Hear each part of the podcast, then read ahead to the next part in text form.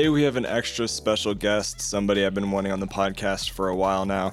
His name is Sebastian Morton. He produces as Roca Sound. He is a Grammy nominated composer, producer, remixer. He is definitely one of today's most eclectic and innovative musicians in the LA scene, both with major label artists producing and remixing for them. As far as film and composition, he's worked on TV shows like Young Sheldon, The Orville, Mr. Robot, films like Robocop, Houdini, Iron Man 2, as well as the SpongeBob movie. Sebastian has worked with some amazing artists such as Seal, Sting, Fat Joe, Ricky Martin, Rick James, Counting Crows, Shakira, Kaskade, Santana, Enrique Iglesias, and the list keeps going. A lot of good stuff in this episode. Before we dive in, just wanted to let you know if you haven't subscribed to the newsletter, you will be the first to get new episodes and other free downloads and Ableton packs and devices I'm sending out. If you want to join, go to liveproducersonline.com slash newsletter. Also, if you're listening on Spotify, please leave a like and review if you don't hate the podcast. Much love. Thanks everybody for listening. Make sure you check out links in the show notes to give Sebastian a follow. And without wasting time, let's jump into this episode. Thanks for joining the podcast again. And thank you. I think I might have I think I might have met you for like two seconds, really briefly, at East West Studios for Loop 2018. Were you there? I don't think I was there. No, not that one. I was at a couple of things, but maybe I was. Maybe your doppelganger. Maybe. I don't think I was in that one. No, I was at a couple of the unveilings and some parties and stuff and some NAMM stuff, but I don't think I think I missed that one. Yeah. Yeah. Well, it was a cool it was a cool experience. So I'm wondering if they'll ever do another loop in the US or at least in the next five years or so.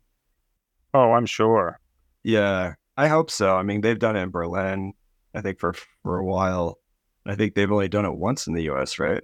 Yeah, but I mean, just like like here, I get invited to the artist, uh, being an artist of theirs, just the artist meetups and stuff. And there's so many users, like just in LA alone, that I'm sure, yeah. like, if you took the whole US plus whoever flew in, it would be like mass. Yeah. Yeah, definitely. Yeah. Although it would be a good excuse to go to Berlin. Have you ever been over there? Oh yeah. Yeah, you gotta go. It's amazing. It's on the list, it's on the bucket list. What did you do in Berlin when you were there? Like touristy or work wise? I mean either one. Um, well I actually went there because um one of my good friends was the director of uh, Native Instruments.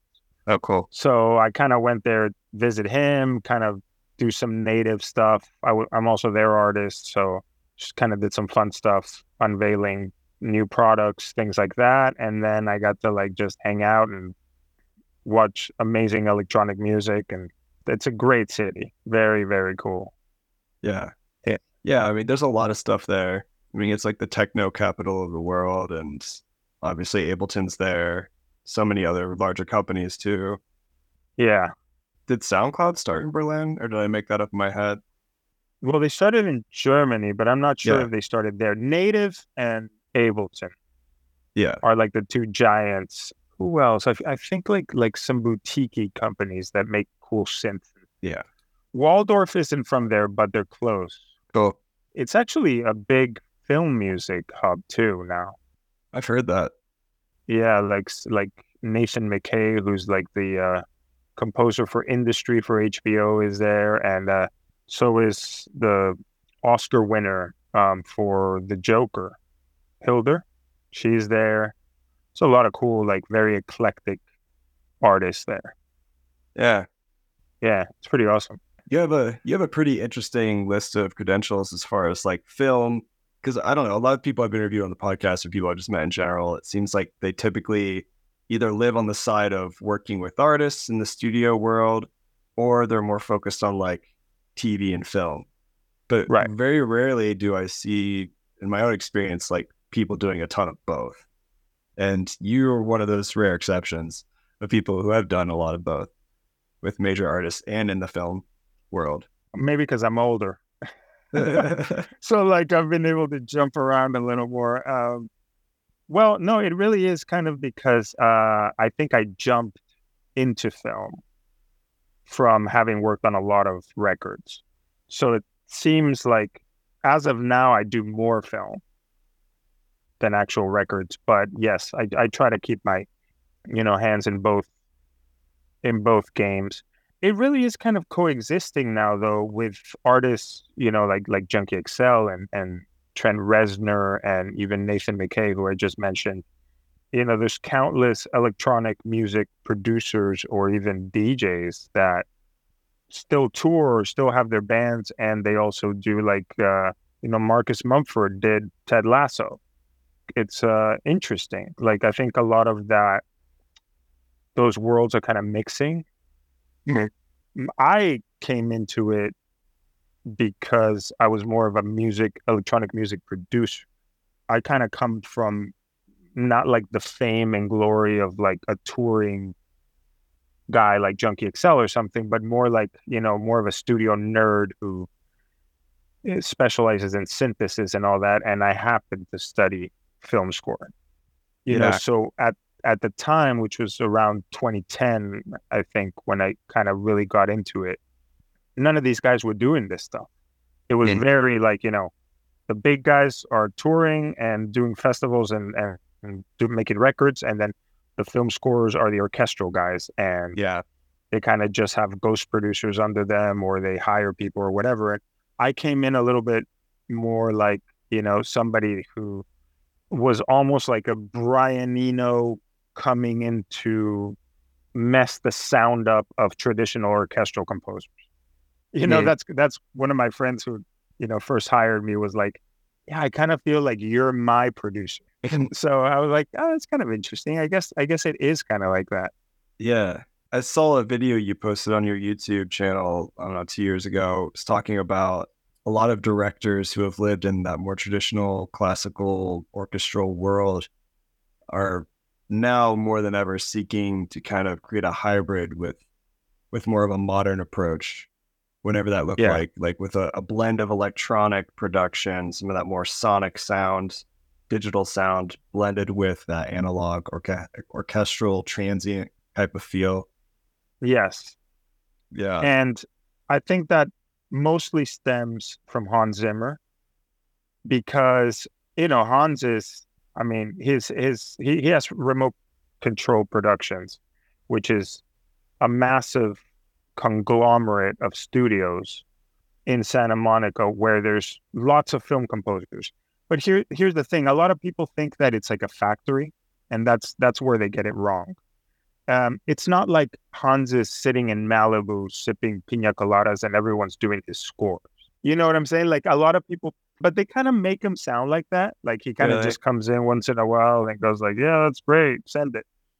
It's actually like a lot of sound designers, producers, synth guys have like their station, and then they all kind of make incredible loop libraries, or or it's almost like if Heaviocity made you a sound pack for every movie you make.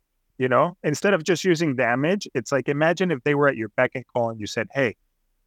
I'm working on the new Chris Nolan movie for, you know, I'm working on Batman, whatever. I need the coolest sounds on earth dark, distorted, incredible. Go for it. It's like he has five or six people doing that. And then he gets fed this new palette per project.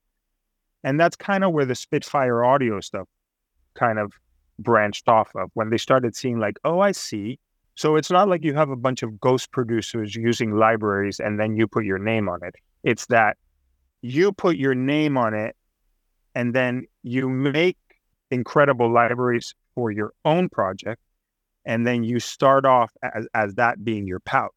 Yeah, that's interesting. That's kind of where I came in when directors started, you know, seeing like, okay, cool. We need this to sound different. We need this to sound modern. We need to sound punchy.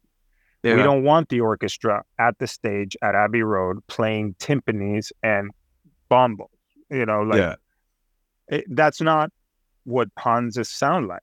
You know, sure. but they don't know why it sounds like because by the time the director comes in to a Zimmer score, he's already mocked up hours of music. So they didn't they don't actually see the contact session of the original sound. They just hear the final cue, demo. Yeah. which is never a demo Yeah. when it's Hans, you know? Yeah. So, you know, and it's like, and slowly, even Hans himself started realizing that it's like directors started, even after paying $300,000 for the best orchestra in London and, and, the, and in LA, they used to go back to the demos and be like, why does that sound punchier and cooler? Why did we spend this money? No offense to orchestras, it's not their fault. right. And that's, I think, where Spitfire Audio and all of them kind of started getting together and going like, hey, you know, we have an opportunity here because people don't understand just how much sound design goes into even an orchestral session. Yeah. Like those spiccatos that you hear on Batman stuff, that's not like you don't just get the conductor to, you know, baton down and those things sound in your face and distorted and beautiful. It's like it's layers upon layers of different Yeah. takes. Sometimes you bring in players by section, so you get the whole orchestra, and then you bring in six violinists, six cello players, and all they do is close mic spiccatos on top of the spiccatos. yeah. And then you take those spiccatos and you slice them, requantize them, pass them through some cool transient designer stuff and all that, and layer those over the orchestra. Boy. And that becomes part of the final mix. The sessions that are sent to engineers now are like above 500 tracks, 700 tracks. It's a lot of mixing. Spiccatos alone, I've seen can take up to 80 to 90 tracks. Just dun, dun, that type of thing, the 16 yeah. thing. So it's like, it's crazy. That's extremely time intensive, I imagine, just from like a mixing and production standpoint and the composing. That's why you bring in other guys. Yeah. That's why you bring in other guys. It's kind of like a shortcut. Yeah. But, you know, it's like, unfortunately, they see all these credits and they think, like, oh, well, yeah, you've got 20 people working on the score, then what did you write? You know? Yeah. But it's not really like that. It's it's really more of a sonic thing. It's it's more of a production thing. Yeah. So yeah, that's where it stemmed from. That I started getting into film because I started getting called for, you know, my chops as somebody that makes punchy stuff, whether it's loops, distorting organic strings, things like that. Like, you know, sound designing vintage keyboards, you know, before Stranger Things, you know, things like that. yeah. Um, yeah. So I'd be curious just to like recap the process. And I'm sure it's not always exactly the same depending on who you're working with and the score or whatever. But let's say, for example, you worked with the London Symphony, Iron Man 2, all these different films. Do you typically create, like you were saying, that loop library? That's like a custom sample library, whatever you want to call it, and then present that for the orchestra to like play on top of? Or do they typically give you a piece that's already scored from the orchestra and then you're building based off of what you've been given? Like, what does that process look like? I'm curious. And is it always changing? Yeah, it's always changing. Now I'm more of a composer myself. You know, I go in with the orchestra with everything mocked up, orchestrated, all the tracks are, you know, ready to go, pre-mixed, all that kind of stuff. But when I started with Iron Man 2, it was the situation I was explaining. Um, I worked with John Debney on that, who I've worked with, several projects, who's at the level of Hans. You know, his take was that he he was looking for something very specific uh, for Iron Man. He didn't want just sound libraries. He didn't want. He didn't even want a loop library. What he wanted to do was um, at the very beginning, Tom Morello was already signed on because he did the guitars for Iron Man One. So Tom Morello was there with some other incredible, you know, rock guys, not Rage, but at that level. Cool. And it all started with taking sessions that were recorded of Tom basically like shredding out with in, an incredible metal like rock ensemble. And I got called in to kind of take those raw elements and sort of remix them into something that was less of that ACDC Iron Man 1 style. Because the you know they changed the, the director didn't want that. They- he didn't want it to sound like acdc on, on the second part. He wanted something more complex. Yeah. so for that one, I I started with the rock band and Tom's guitars, and then I kind of crafted all kinds of loops, sound designs, uh, even like just musical segments and things like that that could go under orchestration. And then as the cues were kind of written, then I came back in post and I added a bunch of synths and distorted textures and took some of the elements and, you know, sound design off of that. Then we went to Abbey Road, recorded the big orchestra. And then after that, I took the orchestra and did some of the techniques I told you about, about uh, layering spiccatos with fake spiccatos, you know. Yeah. At times I would, um, you know how you drum replace sometimes Mm-hmm. and add a hi hat. Totally. Well, what I would do is I would I would take like noise samples that were very punchy or like top loop, small, almost like modular hits, and put them on every sixteenth note of a spiccato. Oh, interesting. And then I would kind of ride it with the dynamics. And so some of the spiccatos sounded like a almost like an arpeggiator spiccato Cool. almost like you held down a finger and it went like but Yeah. you could hear that it was a real orchestra but there was something on top of it Mm. that was somehow kind of percussive Emphasizing it just a little extra, that extra yeah punch. yeah Yeah, that's cool. I've used Envelope Follower in Ableton for adding some layers and Yeah. keeping it really tight with other elements that it was following. Yeah, right that's really cool. So, would you say that a lot of your experience with remixing artists before you got into the composing and the and all this stuff was really helpful, just as far as manipulating stems with artists? And, oh yeah yeah, because you had a lot of history of doing that, I would imagine, even before. oh for sure Yeah. for sure and um, i mean first of all it's also why i got the gig to begin with because directors and john and, and several other people in the industry kind of heard my some of my tracks and things i'd done both with remixes and production and and you know they really liked the approach of being a little more musical than just doing a big epic edm thing or something you know it was always You're not. a little more like radio friendly in a way more than club. So because they knew the original, it, it kind of seemed interesting. E- even the way I got into Ableton is that way. Really? What version was that? It was really interesting. Version three. Oh wow, Uh, so that's been a minute. Oh yeah, 2003. I remember because um, well, I went to Berklee.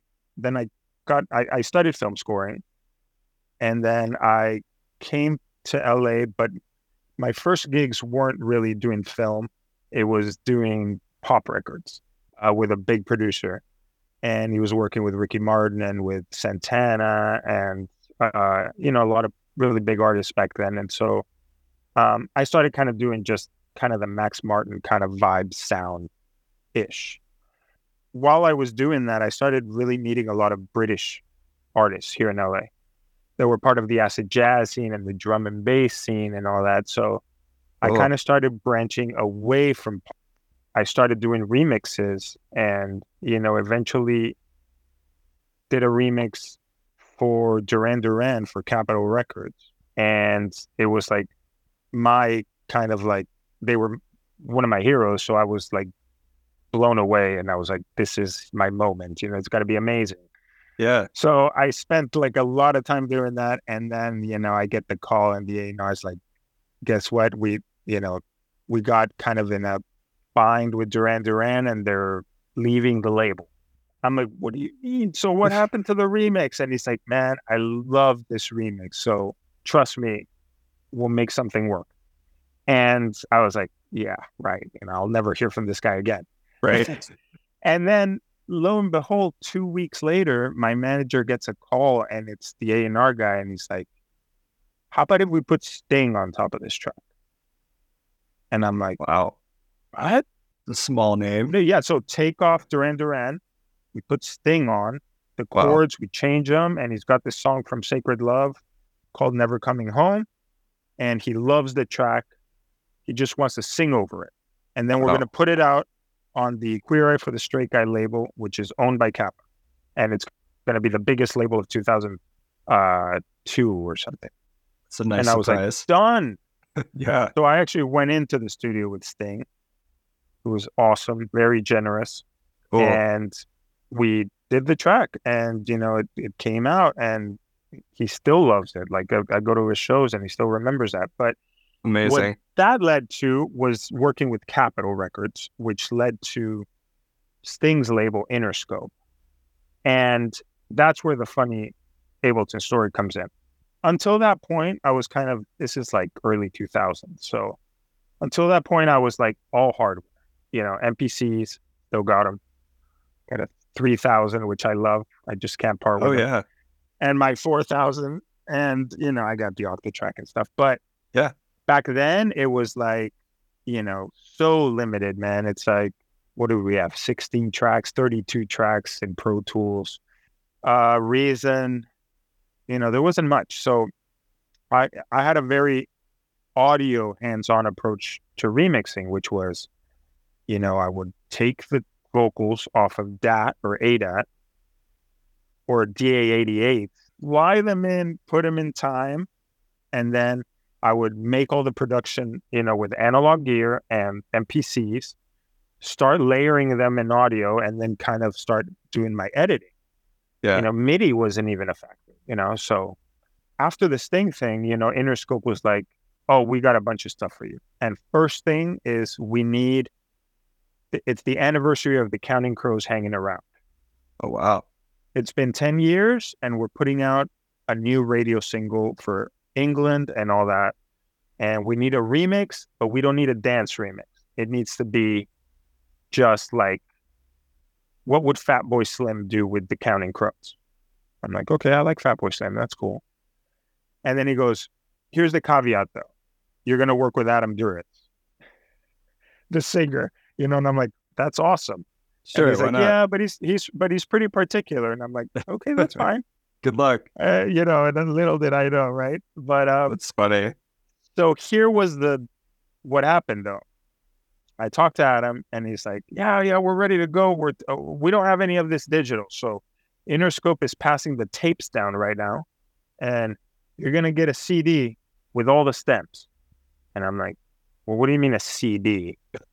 Like, how am I gonna sync it up? Yeah. And he goes, I don't know." You know. Figure it And out, I'm like, man. okay, cool. All right, yeah. I mean, you know, I, I'm a newbie, so I'm like, yeah, whatever. I got it. You always say yes. So we fly always. So we Yeah. fly in the stems, and they're all out of order. so oh, we're there like- And we're and then okay, so finally we kind of pieced the band together. But some things came in later, and it wasn't like there was the exact amount of time for the take to mm. where if you put the dead silence, it kind of all works. That's the worst. So I call the label and I'm like, they don't sync up. And he's like, Oh, Adam didn't tell you. And I'm like, What? They didn't do this to a click.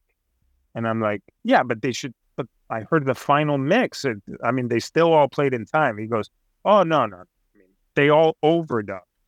And Oh I'm wow. like, They overdubbed without a click. And he's Oh, like, wow. Yeah. And I'm like, Tell me the drummer overdubbed first. He's like, uh, We're not so sure. oh my god. So anyway, man, it's like I'm like, oh my god, I'm gonna get fired for sure. And so then my friend, a guitar player who was my partner at the time, doing a bunch of stuff, he goes, "Dude, have you heard of Live?" And I said, "Yeah, but isn't that thing like Reason? Isn't it kind of like you know to toy around for people that don't know music and stuff?" you know, and he's like, "No, dude." He goes, he goes, "No, it's amazing." I go, "What does it do?" And he goes, "All right, send me all those stems from the CD." So he brings up his laptop. He pulls up Live Three, and he goes, "Give me an hour." And like after an hour, he goes, "Okay, check this. The rhythm section is in time." And I'm like, "Come on!" And he plays it, and it's like in time. Not only is it in time, it's tight, tighter Mm. than the original recording. And I'm Wow. like, how'd you do that? And he goes, dude, all you have to do is grab these warp markers and you just start seeing where all the transients hit and you start kind of warping it back.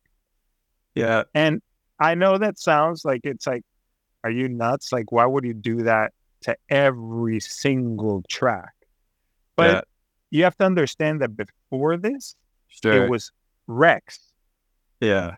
Like we had to go in there and slice, manually slice everything pre-live, Oh yeah. and then trim it back and crossfade everything. Yeah. We're really spoiled today. Oh man. So So it was like I literally like it would take three days just to have the original session Ah, damn. ready That to be painful. It sounds like it was a horrible, headache. man. But fast forward, and you start realizing that when somebody sends you a bunch of orchestral takes, it's kind of a piece of cake compared to out of time stems of Yeah. rock bands, Yeah. you know, that didn't record to a click. Yeah. So it's like that's where the live, like after that one thing, I always had live, like Yeah. every single update. And in fact, I got in with the guys because I told Olaf, who was the head of Ableton in Berlin, I told him the story, and he was like, he was like, I got to see this session. You know, it's like, and I'm like, yeah, I got to pull it up one day. It's it's it's nuts. Probably have So- some trauma when you open that set. You look at oh it my again. god! Wow. Yeah. No, things were worse before. Yeah. I've heard that story many times. A lot of people move to Ableton because of really two things just the warping with the audio and time stretching and MIDI. I mean, those are two Yeah. of like the the bread and butter of Ableton back in the day, really, comparing to anything else that was out there. Yeah. Oh, definitely.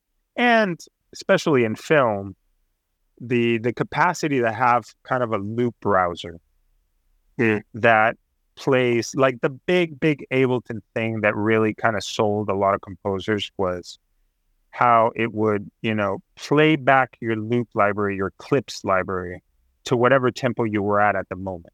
Yeah, that's nice. That's that was like, you know, before that there really was only Dr. Rex um, in Reason.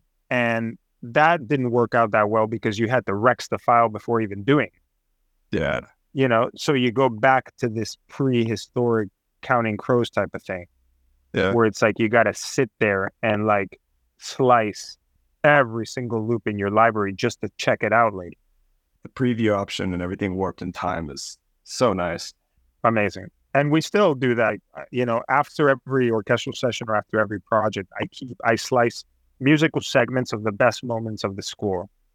Mm. of like like it can be some violin, some percussion, some loops, some little percolating thing we recorded, guitars, whatever.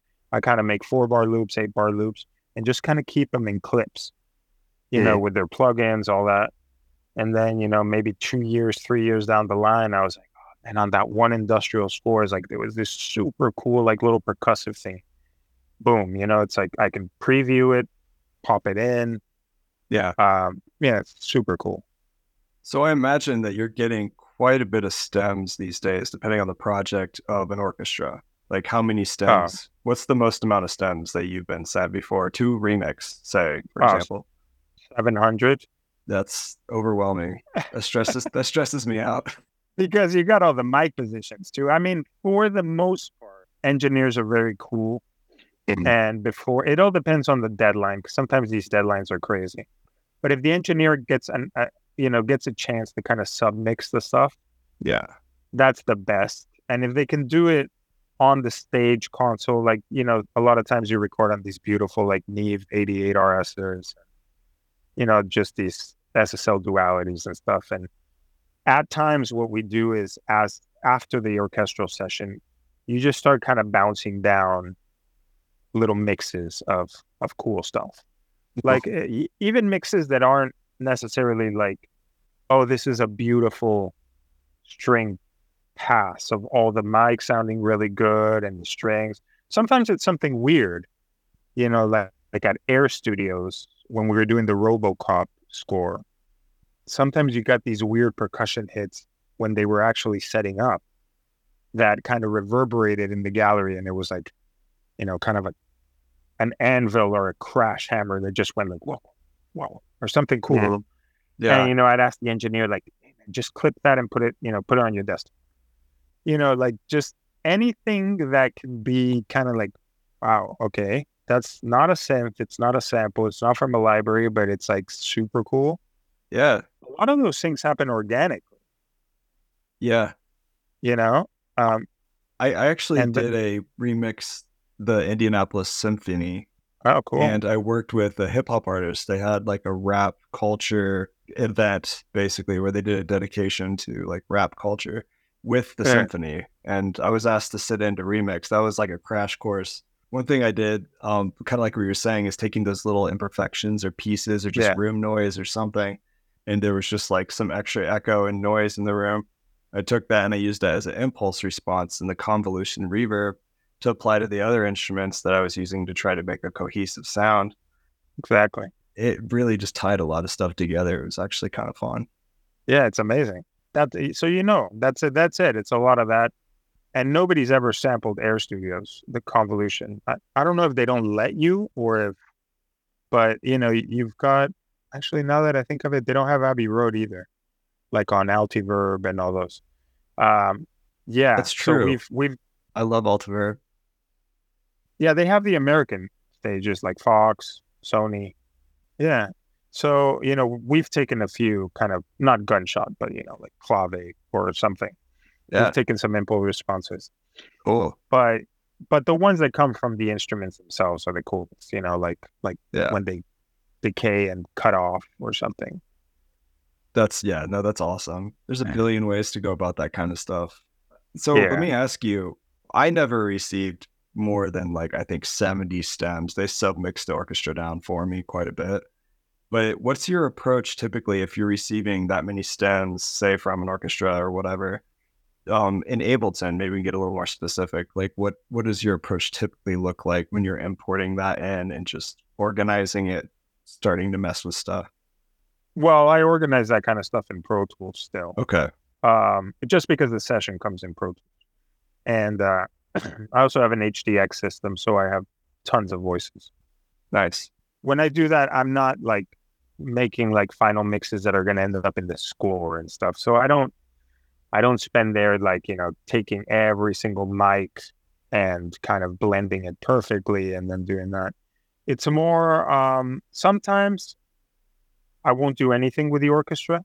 I'll just have them there as a guide, and so I'll just do kind of a nice bounce of you know stems of a nice mix of the overall families of woodwinds, percussion, brass, etc.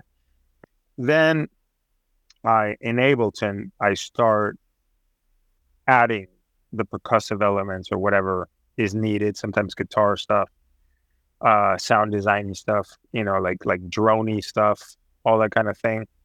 Um, and then sometimes something will happen with an overall stem of a family of like say the woodwinds or something.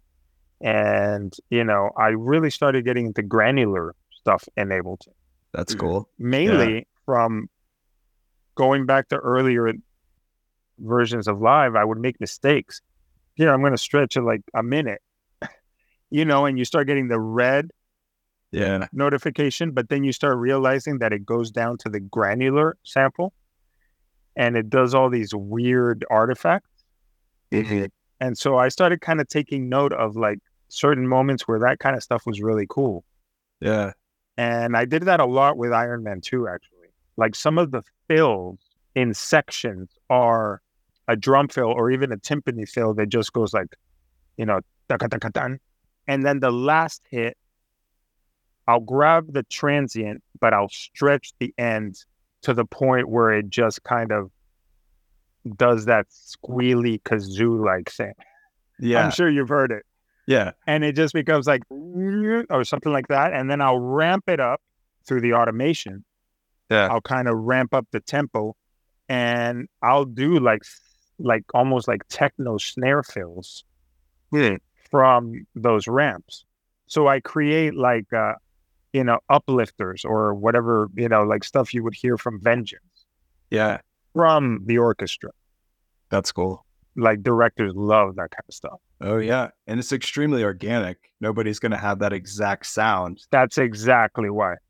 Yeah, the thing they hate the most is stuff like vengeance. Like anything that seems like a cliche from the dance world.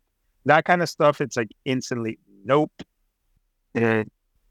like any type of filter rise that's just you know typical or or side chain things that are just you know that deadmau5 or Yeah. no offense to any of that. It just to them you know they're all really trying to put on a sonic stamp even if they're not musicians themselves. Mm-hmm. They want to steer away from anything that's been done too much. So that's Yeah. why like you know i try to get those happy accidents and stuff And that makes a ton of sense to me. I mean, we've all heard the Vengeance sample pack kind of orchestral fake sounds. I, I don't know. As a director, if I was a director, I would want to be the most original as possible. With and obviously the music is really fueling the emotion and the energy of the trailer or what's happening in a scene or a transition. And so yeah, it makes sense to me that you would want to steer away from any kind of splice sample pack sound. Yeah, yeah. I mean, Yeah. they're they're you know they're interesting if that's what you're going for in in a Yeah. certain track, but um, and it has nothing to do with them being bad samples because Vengeance has some cool stuff. It's more. It goes back to that Brian Eno kind of a thing. You know, electronic music is is hard to define. First of all, because it's like who started electronic music? You know, it's like y- Yeah. was it Stockhausen? You know, was it is it modular? What it's hard like Brian Eno is the Joshua tree. You know, Mhm. U2. But what's electronic about the Joshua tree? It's not that there's like synth filters, you know, sweeps and, you know, arpeggiators and even vintage synths on that album is it's that the way they played with space echoes and delays and the Edge's guitar and even things that Peter Gabriel did early on um, had nothing to do with synths. Even Phil Collins's, you know, infamous "In the Air Tonight" fill, which was the talkback mic on an SSL, you could call that really? electronic music. You know, that was an electronic music moment where something was left and it there was a feedback and it distorted and it filtered it, high passed it, and it became that fill. Director and they reference electronic music, they don't reference EDM and they don't reference that's not what they're meaning. What they mean is what weird piece of gear or pedal or plugin. Plugins are a little less sexy to them, but you know, like like what can you pass this through that will make it sound like something completely different, preferably dark and nasty, Or get nasty. you know? And you know, great. it's like that's why I have like the Fatso and some of the Overstayer stuff and the Culture Yeah. Vulture and all that because Love it. you know, at times you do that with them in the room. You know, it's uh, I mean, part of the time you kind of want to show off a little, but Of course. Of but, course. you know, never but just because you're like, check this out, you know, and but they love it because they feel like you know it's they get excited, kind of like you know I've been in sessions with guitar players where they kind of plug in, you know, they're playing an amp and it sounds like, yay, you sound like a guitar, and then they plug in their pedal board and everything changes. Mm. You know, they got whammy pedals and they have cool Strymon crazy reverbs and you know Mhm. bucket brigade delays and things are feeding back into each other and that approach is what directors look for in producers and electronic people.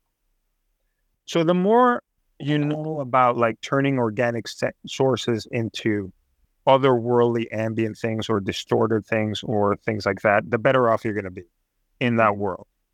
Plugins work too. The only problem with plugins is that when you're doing it in real time, it loses a little bit of the manipulation effect. I mean, push is cool because I've been in situations, you know, where the director doesn't have to look at my screen and be like, "Oh yeah, so you're driving, so it's the drive that's doing that," you know, or whatever.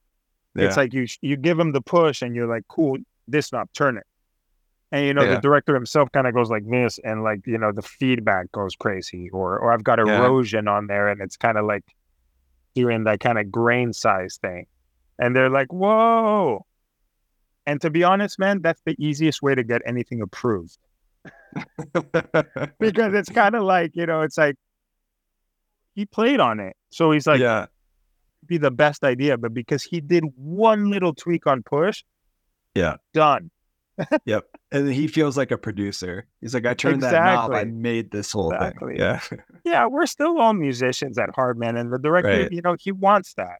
It's not really. I mean, some some directors never come into the room, but I mean, it, it not even the director. Sometimes the composer, you know, is the guy that doesn't really understand what Ableton does, Sure. and you start kind of showing him some of the things you can do with push, and they're like blown away. You know, even just the slicing aspect of it. You know, the grid. Yeah. slicing stuff is crazy. Yeah. You know, That um, makes sense. It makes a lot of sense. Yeah. They're probably more invested if they can be in person and see the results and be part, make them feel more a part of it by touching fun buttons and things. And, and also like a lot of work can be done remotely too. I'm sure you've done quite a bit remotely as well. yeah. I, I would like to talk to you. I want to be respectful of your time, but I, I do want to kind of get in the weeds a little bit about some other things in your process. Yeah, um, especially with like sound design. Because, well, first of all, Sure. like, what are some of your favorite sound design moments you've worked on? Well, Iron Man 2 was very, very cool because that one was stages of sound design. Like I think I touched on a bit about first starting with Tom Morello stuff, then doing the orchestral stuff, then doing my own stuff over it, and then kind of going back in post and producing the whole sound overall.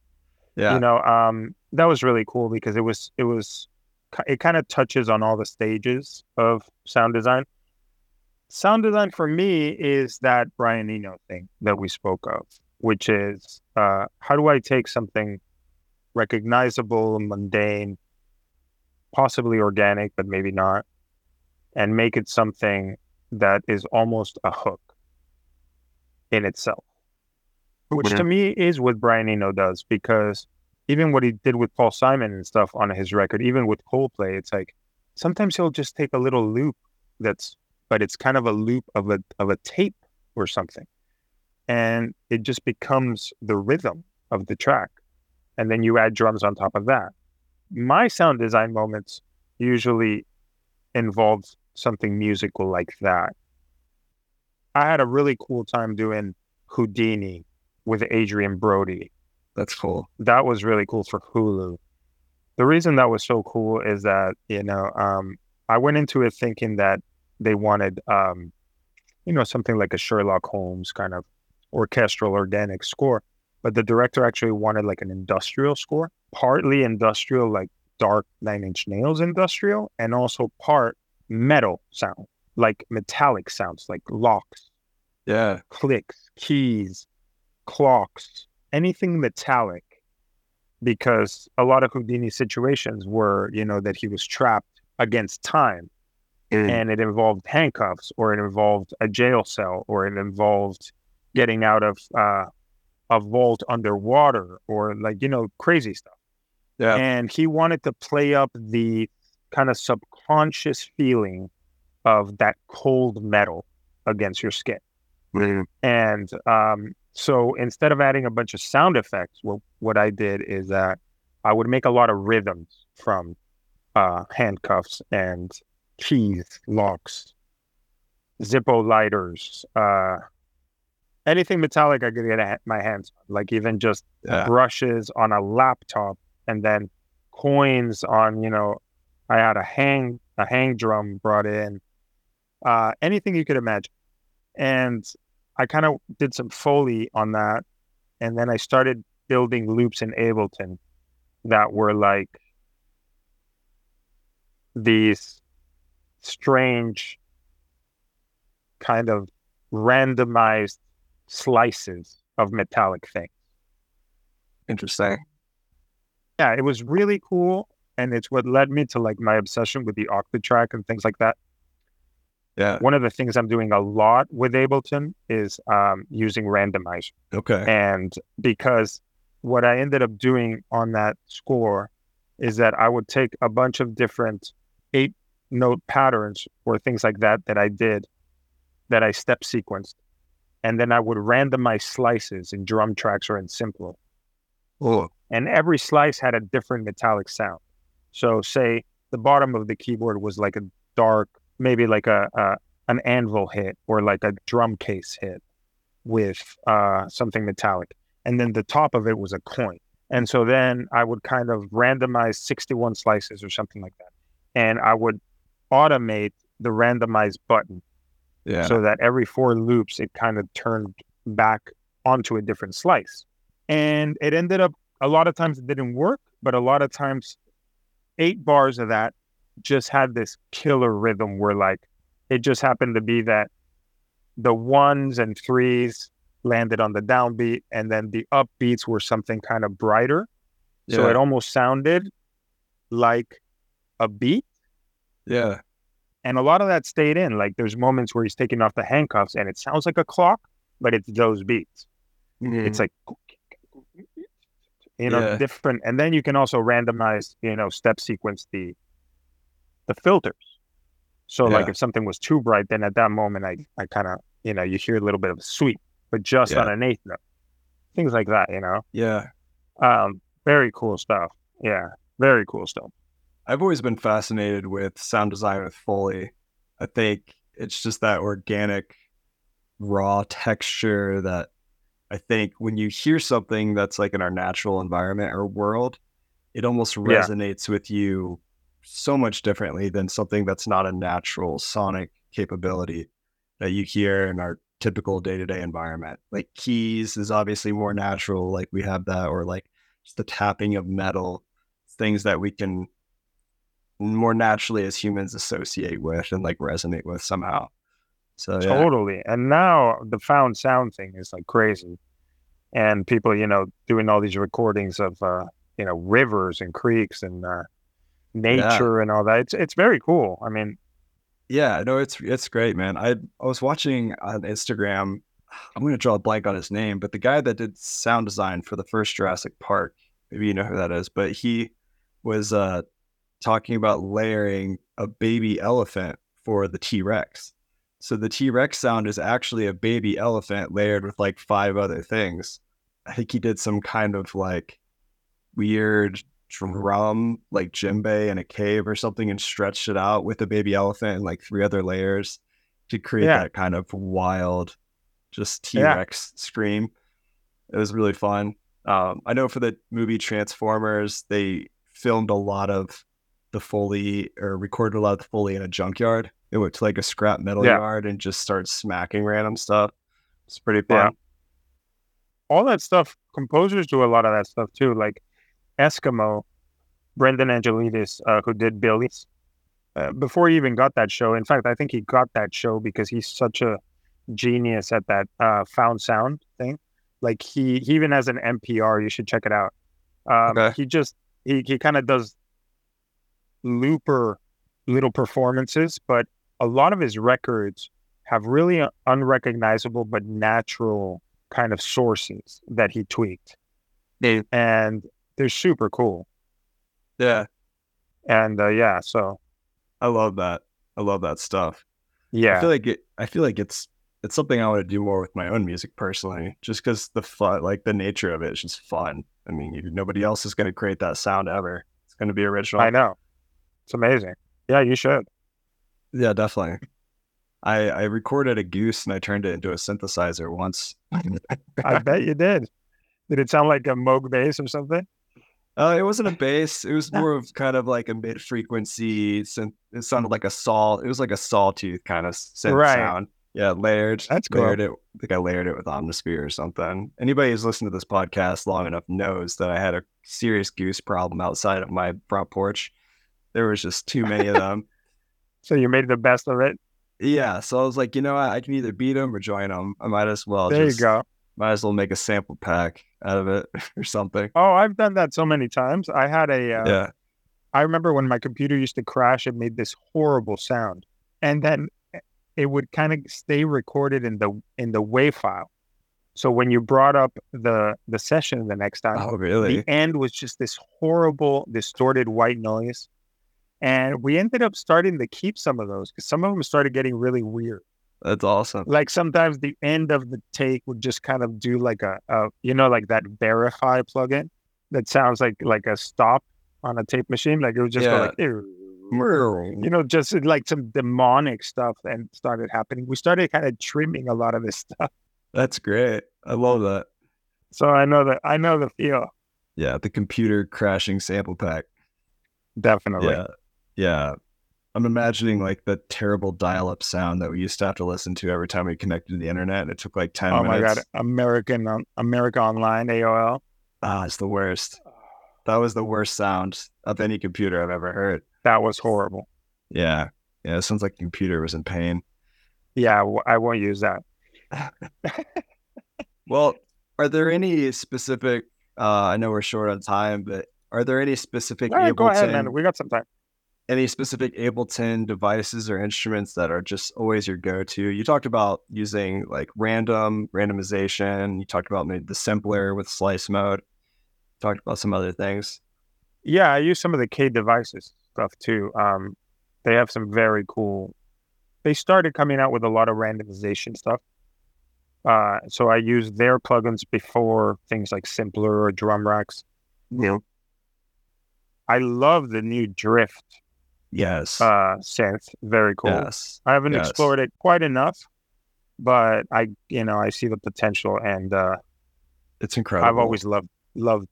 I kind of always did what that does with pedals, um, but I just love having that in one environment. Very cool. Oh yeah. Yeah, I mean the the dynamic tube is actually spectacular.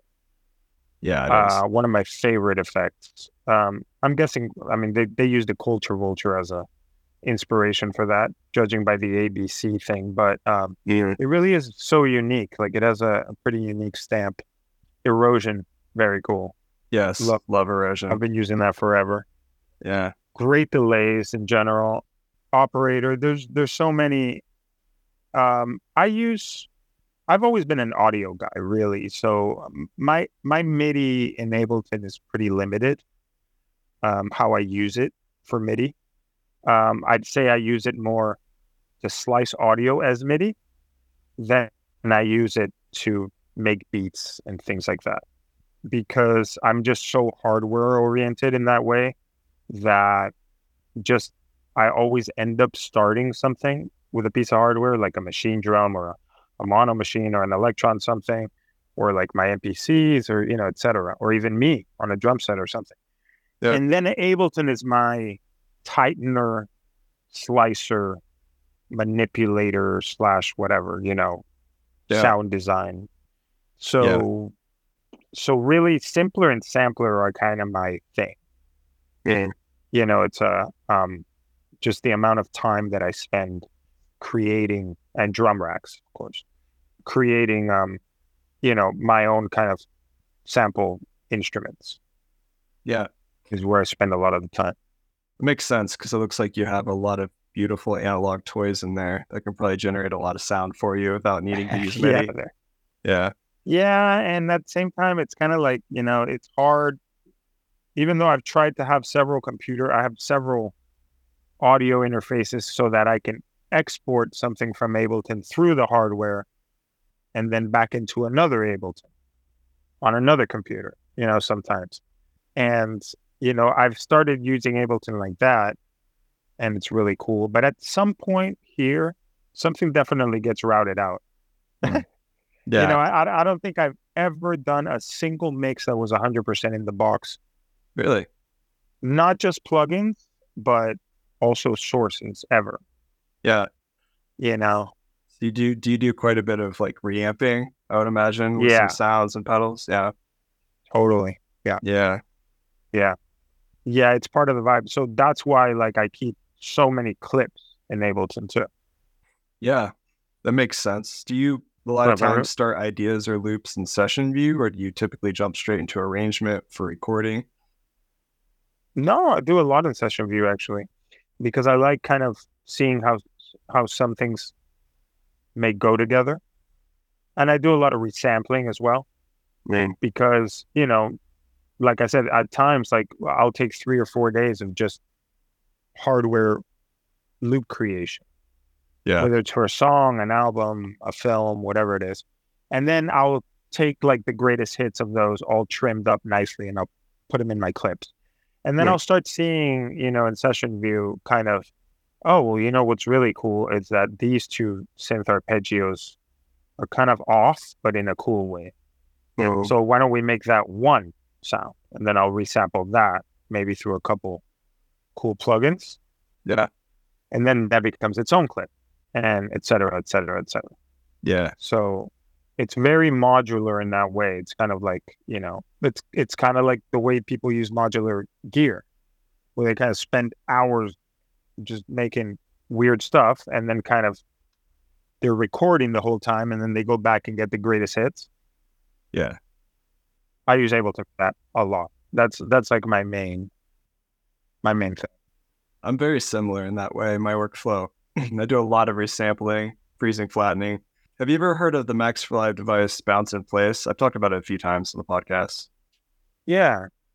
It's it's so easy for resampling. I always Yeah. key map it and then I just hit a button and then it just instantly you can depending on how you set up the device, you can have it take a direct input. Otherwise, resampling by default goes through the master post effects.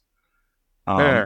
and so then you don't have to m- worry about hitting the limiter and everything on your master Yeah. as well. And it's just really fast. You just hit one button, pops open a new track, records whatever you want it to do real fast. Oh yeah, Max for Live is awesome. In fact, I used to use Pluggo. Did you ever hear of that thing?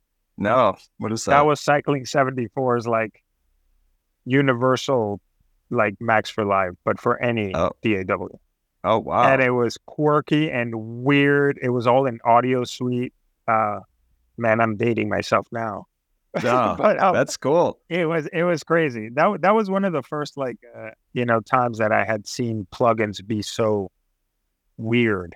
Because at, at the beginning of the game like i mean my game at least like 99 plugins were meant to kind of be like your extra q or your extra little compressor you know bomb factory No, yeah. uh you know sound toys uh yeah. echo farm they weren't like weird tweaky stuff um like they are now so Yeah. Pluggo Cycling 74 came with that suite of just weirdness.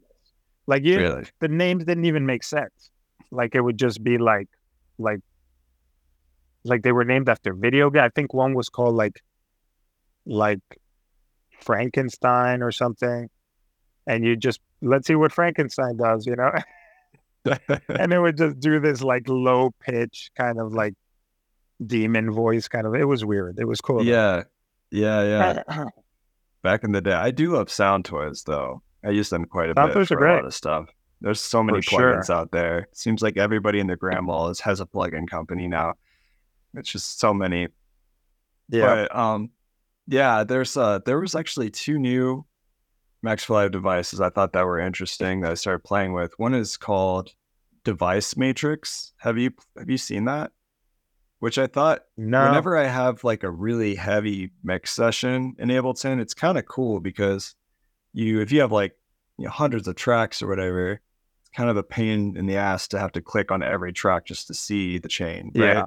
So this solves that for you. It has one window that you can open, and then it shows all the tracks on the left and then all the devices in a row.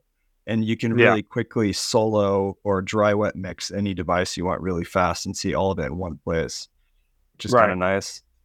That's cool. Pro- I got to check it out. Yeah, because that's been a complaint for a lot of people with mixing or mastering too. Because obviously in Pro Tools you can have all of that in one place to see it pretty Yeah. easily. So this I confess, that. I cannot, I cannot mix in Ableton. Really? Um, it's because, and I've I've been talking to my boys over there for years. I can't stand the fact that the master limiter is post. Mm, Um, I'm sorry, that the master fader is post, meaning Okay. that you always have to have it at zero. If you like in Pro Tools, say you have like you're ready to do like a little master, a little mix uh, bus, right? So maybe you throw on a little SSL bus compressor and an EQ, and then your ozone. What you do is when you're when you're seeing how much you want to hit the SSL bus compressor, for example, you lower the master fader, and it lowers your your master bus. In in Ableton, it doesn't.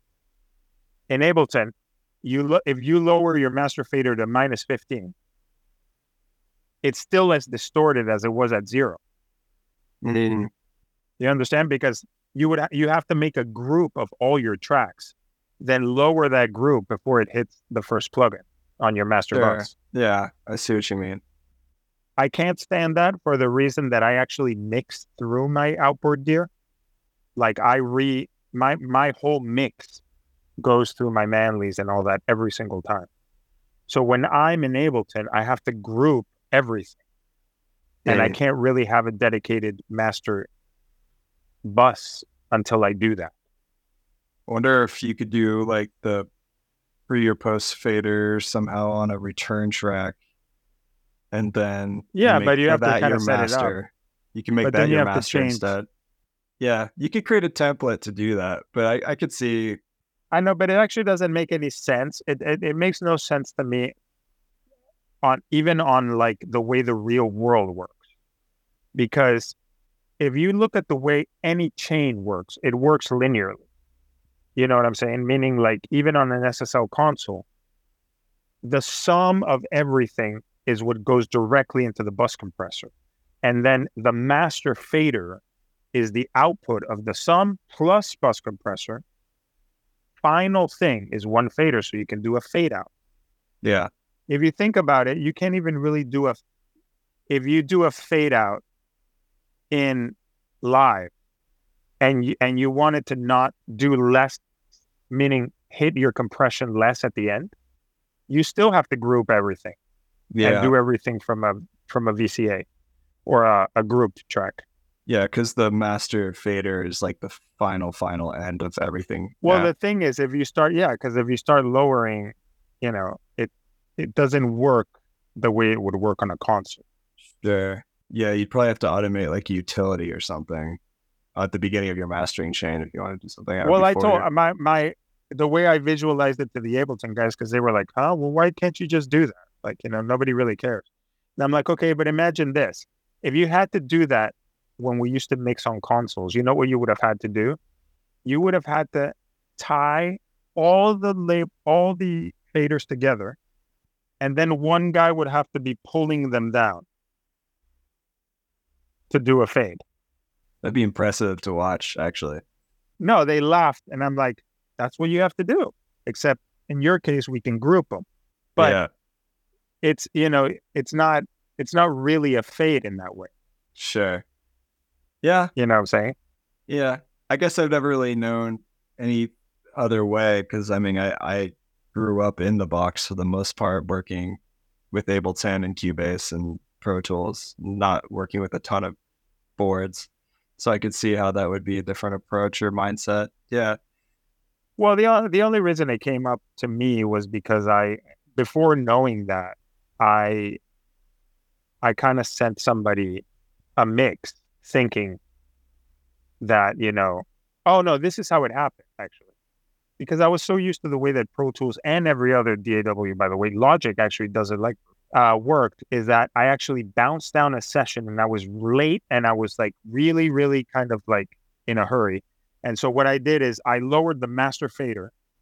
I did my my mix bus the way I always do it in Pro Tools. I lowered my master fader and then I bounced without listening. Then I got to the session, played it for the artist, and it was horribly distorted. So I called my assistant and I'm like, hey man, what did it bounce wrong? What's going on? And he goes, No, I just pulled up the session and it's distorting like crazy. And I'm like, but I turned ozone that by minus 13. And he's like, Well, yeah, but the thing is you turn down the limiter and you turn down the master fader, but they're not the master fader is post. Yeah. And I'm like, oh crap you know, so what he what he ended up having to do is just take all my plugins off oh wow. and just give me like a version that didn't distort. Yeah. And it was annoying, and I was like, "Wow, that is so weird." I never realized that Yeah. until I tried mixing one. Anyway, but That's a I guess it's a good crash course to realizing how it all works. Yeah, it's it's it's kind of how you hit compression. To me, how you how you hit a ma- a bus compressor is what I love the most about mixing. Yeah. Like I mix, I mix into. I have an SSLG bus compressor that I will just always use. I love that thing. It's so beautiful. And Yeah. like, even when I take stuff out of live, I have to, I will, that will be the holy grail, meaning like, if it's over compressing, then I turn down live. I never turn down the threshold because Okay. that thing I've I've gotten so used to it. I've been working with it for 20 years that I know like uh, there's certain sweet spots where it has this cool punch that is more about hitting it softer or Yeah. louder than it is turning the threshold down. It does Uh, different okay. things. It's it's quirky like that, Interesting. you know. Yeah. So like so like some people are like, well, just turn the threshold all the way down and it won't overcompress. And I'm like, yeah, but it'll compress different. And I've shown them. I'm like, check this out. You'll see the needle going to, to four, but I'm going to do it by turning live up and turning the threshold all the way down. They hear it that way. And now I'm going to turn down live and put the threshold like at minus 12. Same exact compression, but watch how it bounces faster. Interesting. And they're like, wow, that's true. I'll have to play with that a little bit because I have, I mean, I don't have actual hardware G Yeah. but I have the um the UAD version that I use on my masters that I love. Yeah. I mean, inside live, how would you do that? I mean, I guess it would be, you would have to group up all your tracks Yeah. and then lower them and see how it's affecting the compression. Right. Yeah. Yeah. I'll play with that. That's cool. Cause I mean, it does sound awesome. Yeah. Yeah, I it's amazing. And it's, Ableton's glue compressor is supposed to Oh, yeah. model the G bus. yeah, that's the Cytomic made one, right? Mm-hmm. Yeah, yeah, it's cool. I love turning on oversampling on that. If you right click on it, you can turn on oversampling for it. And then if you just, I use it as a main distortion. Like I'll just drive the makeup gain, turn on Oh, soft yeah. clip, and destroy stuff. Sounds so good. Beautiful. Yeah, it really does. Yeah, the UA um, the the UA stuff is great for that. The API is really good for that too. Mhm. Um, yeah, yeah. yeah, all the all those quirky, all those uh the Manley stuff is beautiful. Yeah, they they do quirky stuff. You know, it's like all these hardware things, like space echoes and stuff like that. Like depending on how you hit it, it distorts differently. Yeah. Um, you know. So Yeah. yeah, it's a little it's a little gripe I have about Ableton, but yeah, it's not a big deal. Yeah, yeah. I guess for all those people out there who are annoyed, just I guess you just have to start grouping all your tracks. So Maybe some people don't even care. Maybe they they they like the way it kind of hits the yeah, it like over slams the master bus or something. yeah, I guess so. Do you record? You have a patch like because you talked about modular and you like modular and stuff. Did you ever record modular into Ableton as a sampler instrument that you could just carry around? So you like sample say every note or something, so you wouldn't have to take that modular gear or piece of gear with you. Uh no. No, because it Okay. doesn't do the same thing. It's it's uh and plus it's like I feel like other people have done that better. Yeah. Um like, you know, like Softube has has a great like if I really want to take the experience of modular, I kind of will use like Softube modular or or some stuff like that. Um because the thing with modular for me, like the thing with all my Elektron boxes and all that, it's all about the happy accident Yeah, you know like i don't i don't really sit in ableton and like draw stuff in and make make arpeggiators and do stuff like that. It's like if i use an arpeggiator in ableton what i do is i've got the midi notes but the midi notes are triggering my Prophet or mm-hmm. a juno or my jupiter 8 or some of my modular stuff right. and that gets re-imported into live as audio yeah, So it never is really a situation where if I just took every oscillator from a fat modular sound, I wouldn't really go in there and kind of make an arpeggiator out of that sound or or play a pad or something. I've done that, but it's it's more general like like I'll record four notes from a Juno and just do some weird, you know, like kind of like what Drift does, where it kind of does this weird yeah. Just like a Yeah. slight pitch deviation and Yeah, because there's such a like stretch between octaves that it does weird stuff. yeah. Yeah, drift is really cool. I need to spend some more time playing with it. Um, I talked to Mark Mosher. He was commissioned by Ableton to make a bunch of presets for it, and Oh, cool. got to see him do a presentation on it. It just sounds incredible, and it's really cool Yeah. that it's available in all versions of Live now. So I mean, if Yeah. you buy a cheap, like you know, twenty five key MIDI keyboard, you, most likely you're going to get a free copy of Live that comes with Drift, and that's like a nice set I know you that- could use, Wow. Yeah, that's amazing. which is really nice. Yeah, no, Ableton is value package for sure. Yeah, absolutely. I saw a video you did recently talking about uh like using the Studio Electronics Boomstar. I think it was like the 8106 Oh, yeah. through Valhalla. Yeah. That sounded beautiful. That was Oh, thanks, man. you were talking about running a lot of your modular through like Valhalla, uh, which is like a live action director's dream.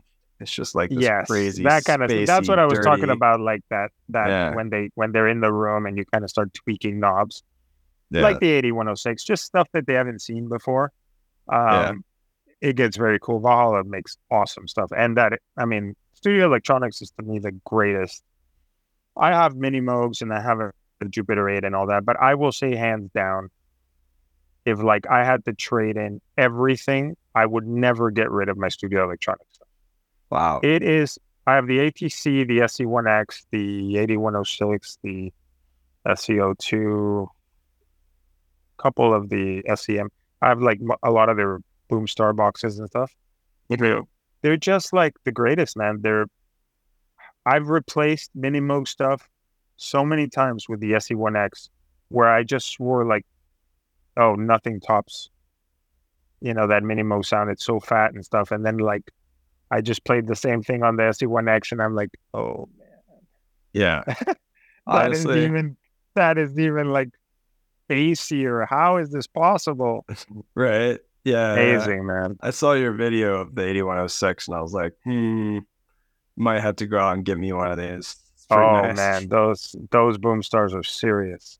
Yeah. Yeah, I use those more than even my modular stuff because they're they're so fast too. Yeah. They play amazing with Ableton because like a lot of times I keep a lot of patterns of stuff in MIDI in, in Ableton ready to go, and I'll just kind of throw them on.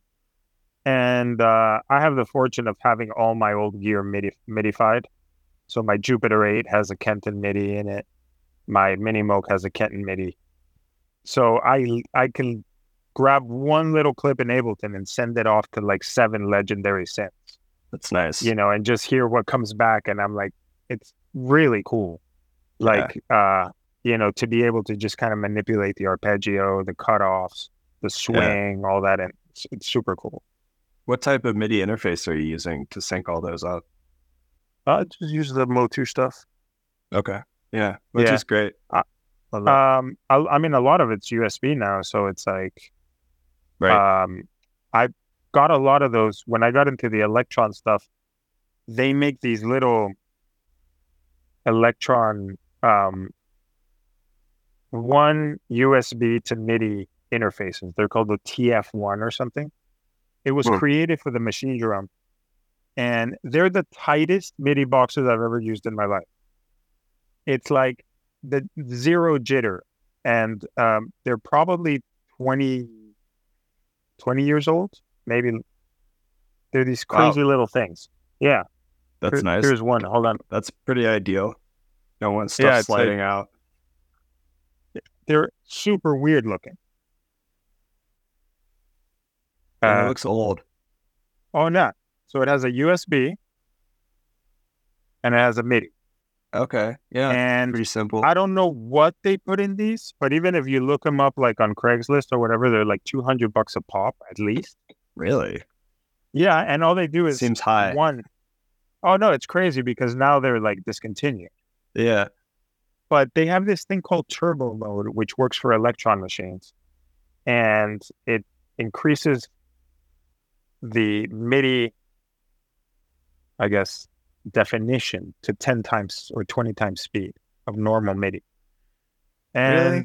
That seems man, fishy to me. I know it seems fishy, but I've actually like sent in stems from USB straight to like, you know, using the Apollo, using the the SSL two plus, using that, using the MOTU, all that. I kid you not, there's like 32 samples worth of latency extra in everything but that little box. Really? Yes.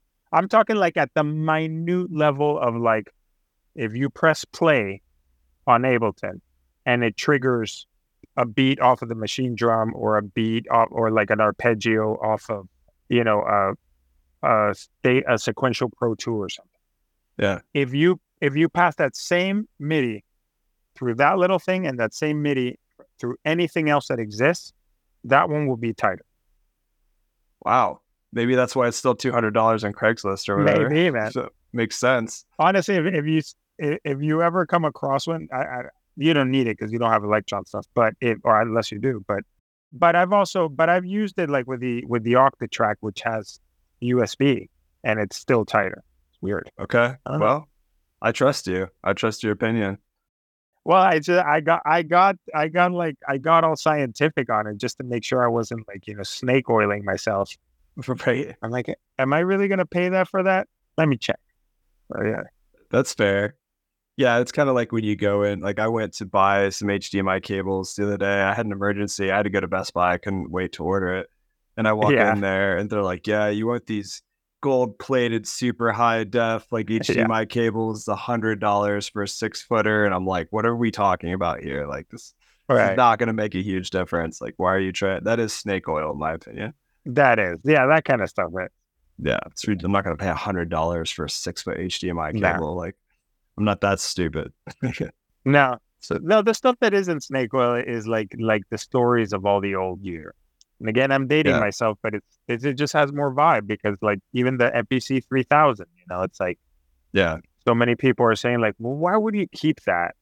A, it's so expensive, and I overpaid for it anyway, probably. But like, why would you get that over the MPCX, which has everything, including connectivity to Loop Cloud and Ableton? yeah, and link and all this you know like unless you're kind of went through the hoops of like why certain old things are necessary it Yeah. doesn't really make sense it's like they just see you as like dude you're just tied into your workflow and you're snake oiling yourself and i bet you if you compared a wave file from the mpcx it would be fatter than your mpc and it's not true what is absolutely like that i've measured is that it's all about distortion. It's all about compression. That's what they do. It's not it's not that like new stuff sucks and old stuff is like so much cooler. It's that there's all these quirks that no algorithm can match. yeah, And I'll give you an example. When I spoke to Roger Linn about the MPC 3000, he was kind of vague and super not interested in what I was talking about. I kind of was like, we were talking about the Tempest at the time, and he was all into the Tempest. And I'm like, yeah, the Tempest is cool. And I'm like, I gotta say, you know, I just got an MPC 3000 and I love it. And he's like, why? He goes, it's so limited compared to the Tempest. It's like, it's like, why? And I'm like, well, you know, it has that swing. And he goes, what swing? He goes, I just got one template in there. Like the Tempest has like a hundred swings, and like you know, DAWs have a thousand swings. Why are you so into your three thousand? I'm like, wow, Roger Linn is saying this. And then I kind of started talking to him, and I was like, well, I don't know, but here's here's the deal. When I start programming stuff, and then I add the hi hats, and then I pass down the stems, my hi hats are random, meaning some of them are rushed and some of them are laid back. Really? And I'm like, that doesn't exist when you hard quantize something, No. unless you have a groove template that only does that. Meaning Yeah. every every fifth one will be rushed, every seventh one will be laid back. Here's the thing. If you continually pass the same hi-hat, it will drift with time. And the ones that we're pushing will be laid back. And he looked at me and he goes, Ah, so you caught it. And I'm like, What are you talking about? He goes, Well, we had a problem when I made that software for the, uh, which we later corrected. but you must have the one that isn't like the forum OS. And I'm like, yeah. He goes, okay, we didn't have enough polyphony on the machine. So once you started maxing out past four notes on the same downbeat, the machine had to choose to move something forward or backward by a nine nine sixty Interesting. tick. And I'm like, and it just chose wherever it goes. It's just mathematical, meaning Wow. if you have a snare and then you mute the snare, your hi hat's going to shift different, but you won't really notice. You'll just hear that it feels good. Yeah. So I started noticing and I started taking elements out and I started putting elements into the MPC and I started passing down the hi hats and I started noticing that different things hit in different areas were different. Yeah. And that's the kind of thing, dude, that I cannot like get over. Like that's the kind of thing that in my gut, Yeah. if you gave me a blind test, there's something about vintage gear that does weird stuff like that that I can't get from modern gear. I just can't. Yeah. It's it, I'm not an old fart. It's not that I'm crusty. Like I've actually had people, I've had my assistant print stuff and send it to me with no names, out of order, and see if I could guess which one it is, and I always guess. Really. Like what was the real Mini Moog versus what was like the UA Mini and what was like the SEO two or the Behringer. Interesting. And and and whenever something came through, I'd be like, I'll tell you how I knew that was the Mini Moog in the cutoff. Like it has this little snap that's a little pop. Just stuff Yeah. like that. It's weird. I, Yeah. uh, my brain, I'm a nerd, man. What can I say? It's like, Hey man, you're on the right podcast for that though. I mean, you there's a lot of nerds that are dialed in right now. so, uh, so, I get know, it. the- I get it. I think it's the imperfections that really make music more special, in my opinion, because Yeah. everything is so locked into the grid. Everything is so perfectly synced and timed that, like, you go back to the humanistic nature of music and its progression. And when stuff is not perfectly tuned or when it's a little bit at a time, it adds almost that more of that human error kind of character to the track that I think Yeah. people want. I think that just sounds more real to us. And honestly, I think things are going in a great direction because if you if you think about it, everyone's implementing that into their algorithm. Like think of UAD for example, right? Yep. They started out with their clean cut, like, okay, this is our 1176 and this is our LA2A. And we made the best one, so trust us, this rocks. And now, every time there's a version two or a collection or whatever, what is it that they're actually selling? The first thing they said is, oh, we modeled the preamp nonlinear harmonic. Inhale. That's exactly what I'm talking about. Yeah. Yeah. What they basically mean is we modeled the stuff that was unmodelable, like the stuff that happened when, like, well, why does it that happen when you're on ratio four and it doesn't happen on ratio two? Yeah. Like, w- what's with this? Yeah. They're starting to model the weirdness, and things are getting cooler and cooler. And take drift for example. Drift, they're modeling the untuning of oscillators, the detuning of oscillators, which happens to all my stuff when I don't service it. You know, so it's like, again, it's like obviously there's something to it Yeah. that people will pay to get the mistake. Yeah. That's You know? true. That's 100% true. I was talking to the Shadow Hills guys. Um, was it Gear? It wasn't Gear Fest. I was talking to them at a convention and they were right next to the UAD guys. And I was, they were both the UA guy and the Shadow Hill guys were talking. I was talking to both of them and they were talking about when they were working together on the mastering compressor and how it took them so many tries to get it right or to get it close. And most of the modeling they were doing is trying to get those imperfections. It wasn't necessary. They wanted to sound just like it. They wanted to have its own unique degraded character, which happens over a period of time. And and that's the coolest part. That's the coolest part of Moogs and things like that. Yeah. Uh, I'll let you go. I've I know we both probably have things to do today or Yeah, this week. It's cool. Man, it's fun. It's been so fun. I'm so glad we got you on the podcast. But uh, before we go, I just wanted to ask you a couple quick things I think people would really like to know from somebody like you who has so much experience. Sure. What advice would you give to, say, upcoming artists or designers or producers based off of your experience? And it could be open ended. Like, what advice would you give to people who are up and coming, wanting to work with artists or in film? Well, I mean, all of those kind of have different, I would say, different paths.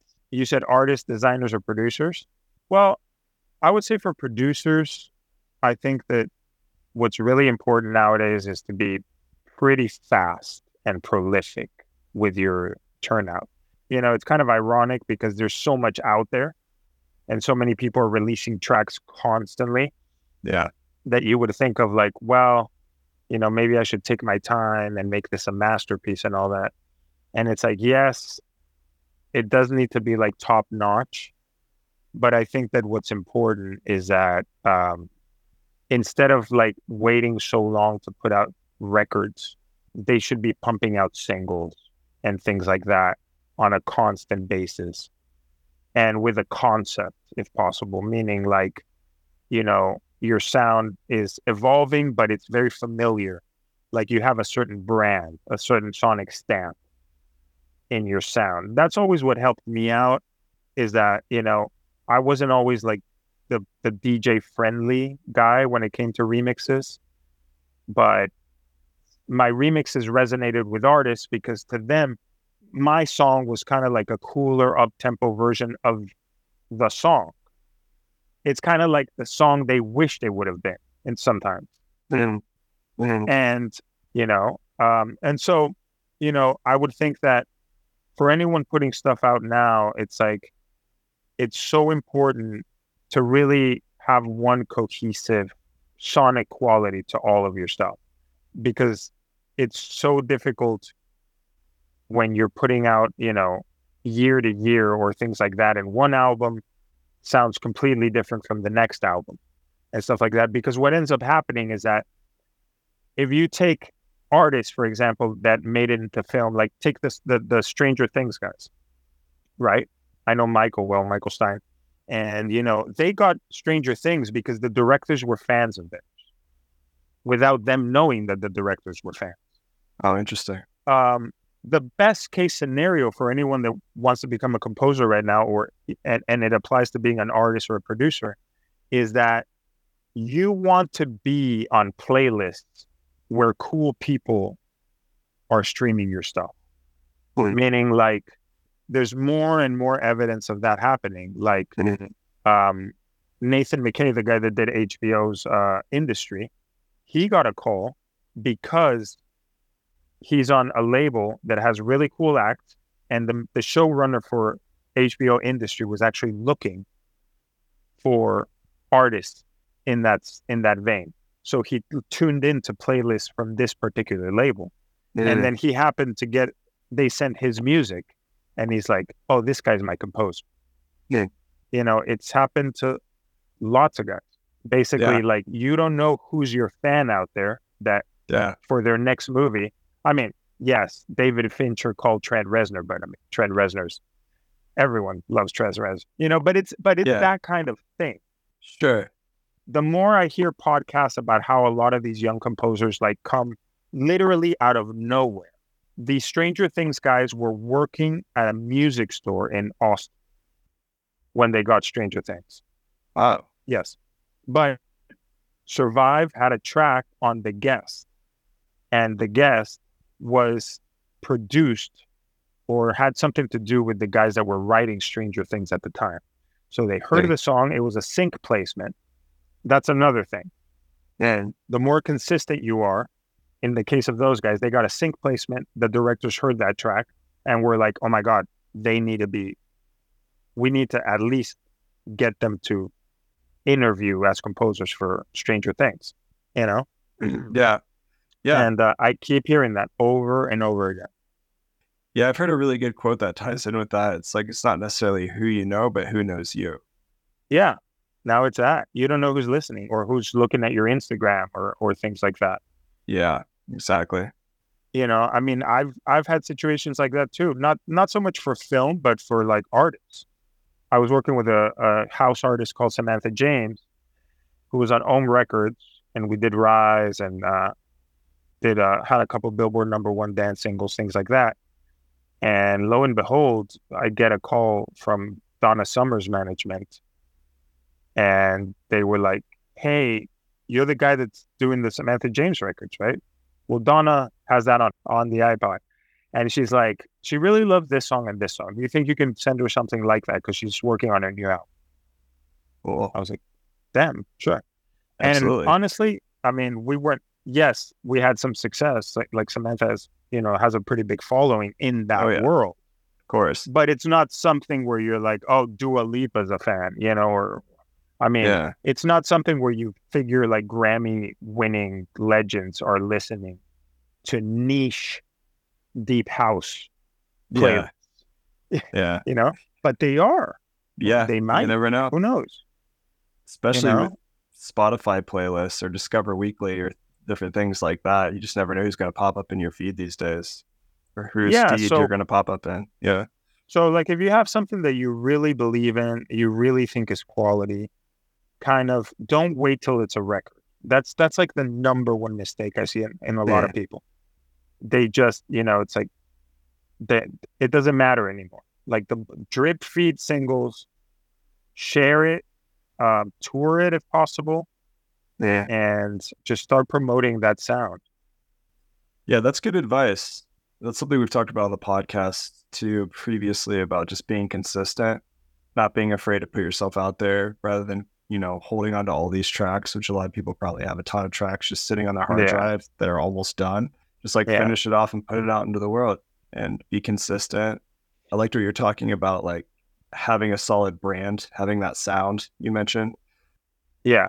And quality obviously is important. that's super that's super important because that's the one thing that comes up from all these guys that you know that I love their music and they're getting these big scoring gigs and it it consistently is always that if you listen to the reason they got a certain scoring gig and the stuff they were putting out 2 3 years before that happened it's all very consistent and if you listen to the score they did it sounds pretty much like those 2 years like if you listen to Stranger Things and then you listen to Survive, what they were doing before Stranger Things, it's Stranger Things.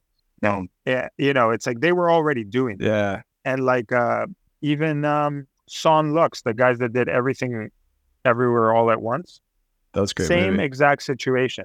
The Lee brothers or whoever were the, the directors called them. The agents didn't send them the music to get that gig. Really? Yeah. Because they tempt they put some of their stuff when they were actually writing this the script to that massive movie. They were listening to son lux. I'm telling you like sometimes it goes like like when directors are fans of yours Yeah. you're in. Like it can be you against john williams and you'll get it That's cool. Yeah, just invite Yeah. them over and let them play on the push. well that's the problem right you don't know who it is yeah. um but but but it teaches you and that- you know i mean i've even taken i'm, I'm pretty terrible at releasing stuff because i'm always so busy and i don't really consider myself an artist i always like releasing stuff with someone else as a vehicle Yeah. but even myself i've been like if i really have a track that i've love like i will turn down gigs or whatever just to pump that out Yeah. because it's it's so like true how like you know people are going to be the new calling card is is them finding you you know that's yeah. that's true So with the calling card of them finding you, is there any quick tips as far as how you could help them discover you or get yourself out there other than just yeah releasing a song on DistroKid and hoping for the best? Well the best thing you could do is probably get a sync placement Then um because that's what happened to a lot of these guys uh yeah. and and do it for free the sync placement i know people are going to Really? be like crucifying me Wow. for saying this but um Generous. well it doesn't have to uh, this is just advice Sure. But I'm saying if you are somebody like, you know, there's a lot of talk about artists getting screwed by music supervisors and all that. It's it's a very frustrating thing because I agree with it. Nobody should do anything for free. But at the same time, some of these low budget films and stuff like that truly are low budget. You think that just because it's going on a film, like, oh, they should at least give me a thousand bucks or whatever. But really, honestly, a lot of times the big guys get most of the money. And then they sometimes they really are left with a hundred bucks, two hundred bucks for the sync. But Wow. but everybody out there before you kill me, what you have to remember is that if you were to give a sync for free, for example, because and I would only do it if you really, really believe in the project. Meaning like somebody's doing an indie film, which is like the next, you know, like like the next everything everywhere all at once or something killer like that. And they're Yeah. like, look, you're unknown, kind of unsigned, you've got two thousand monthly listeners. We don't have the budget because we're all booked up, but we love your song if you want to give it to us, it's not for free. It's called the gratis license, which means you don't get paid up front for it, but they place it in the film and then you make residuals every time it streams from your PRO, either ASCAP or BMI. Yeah. Here's here's why I think artists make mistakes when they're like, if, if they don't give me something up front, it's a no.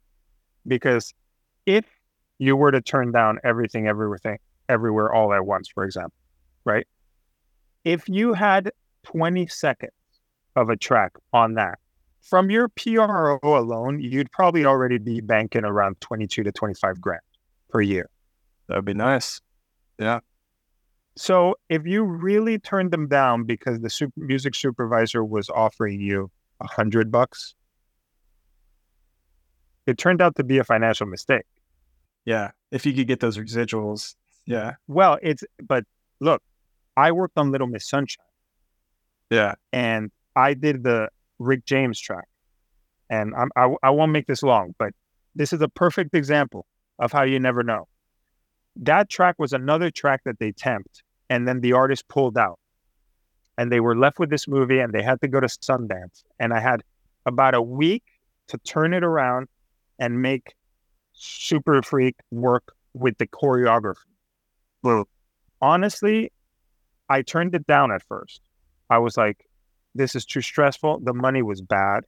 Really. It was an indie film, like super, like like when I saw Little Miss Sunshine, I was like, this could like go straight to like streaming. Honestly, like why why am I gonna kill myself for this? But something in me was like, it's a good movie. Why not? It's cool. Yeah. It's challenging. Blah blah blah.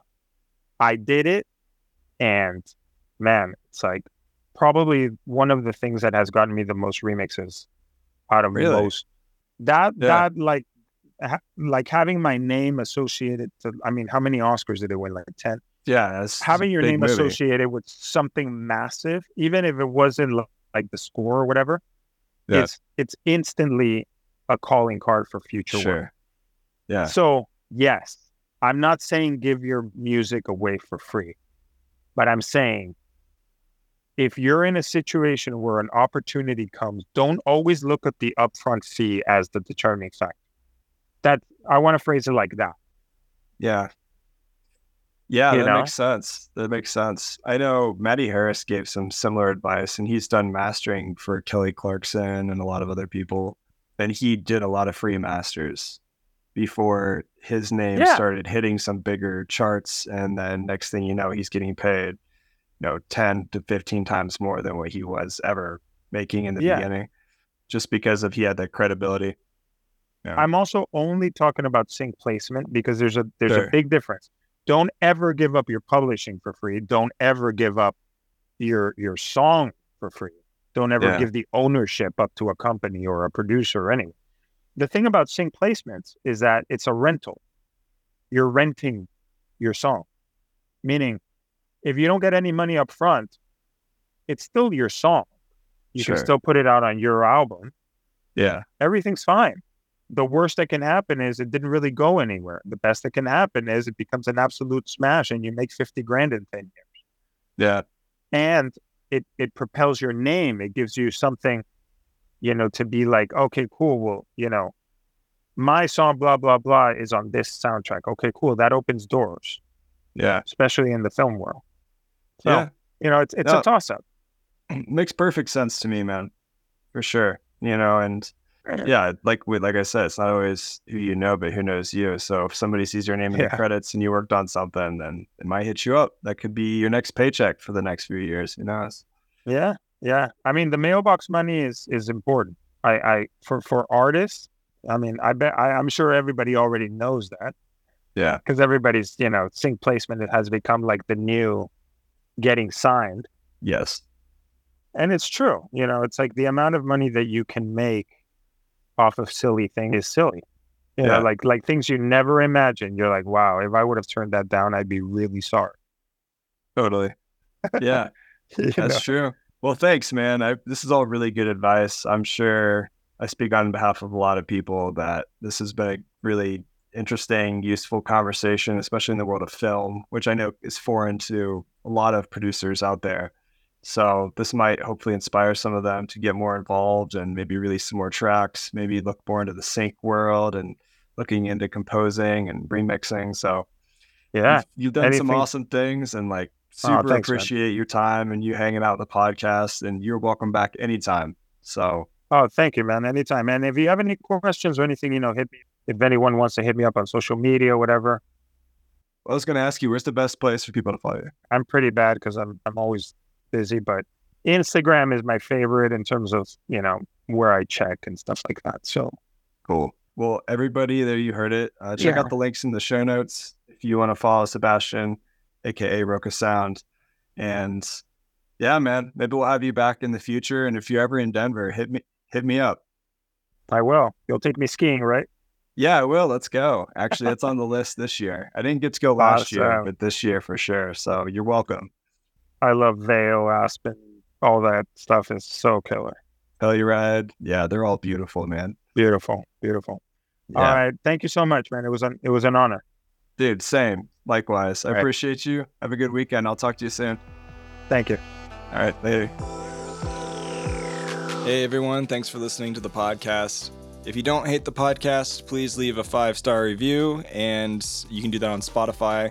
Also, speaking of Spotify, if you want to interact with me and talk about this episode, share your thoughts, you can go to Spotify, go to this episode, and then you can leave a comment, tell me your thoughts, and all that good stuff. Check back on Tuesdays for new episodes, and make sure that you give Sebastian a follow. Check out the links in the show notes, and I will see you next time.